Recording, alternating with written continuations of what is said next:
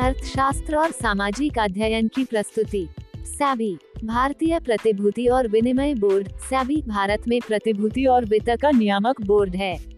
इसकी स्थापना 12 अप्रैल 1988 में हुई तथा सैबी अधिनियम उन्नीस सौ बानवे के तहत वैधानिक मान्यता 30 जनवरी उन्नीस सौ बानवे को प्राप्त हुई।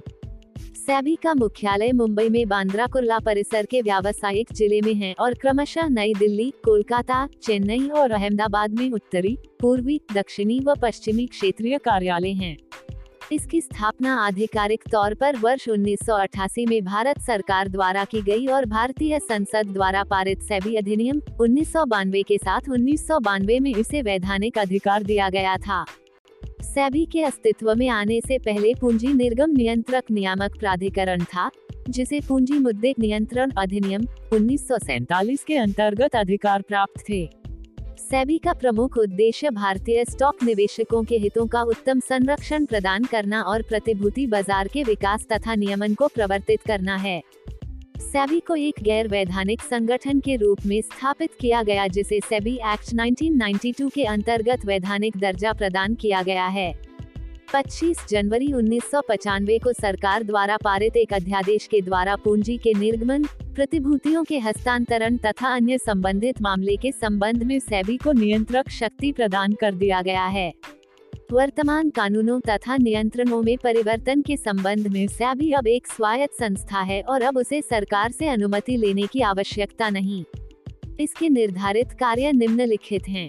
एक, प्रतिभूति बाज़ार सिक्योरिटीज मार्केट में निवेशकों के हितों का संरक्षण तथा प्रतिभूति बाज़ार को उचित उपायों के माध्यम से विनियमित एवं विकसित करना।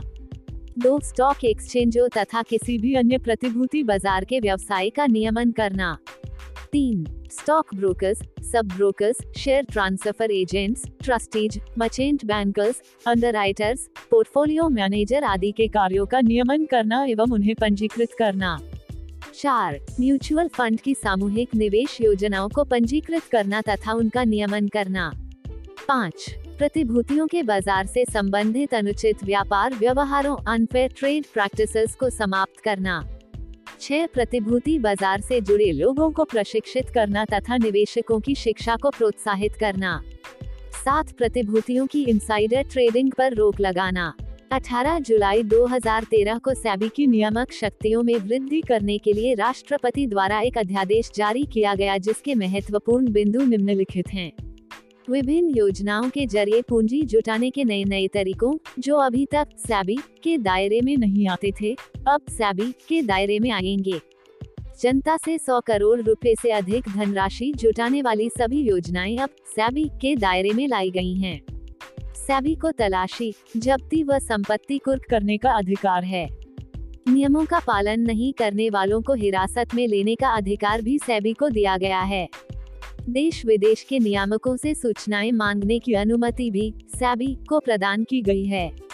सैबी अपने 20 विभागों के द्वारा भारतीय वित्त बाज़ार पर नियंत्रण रखता है। धन्यवाद।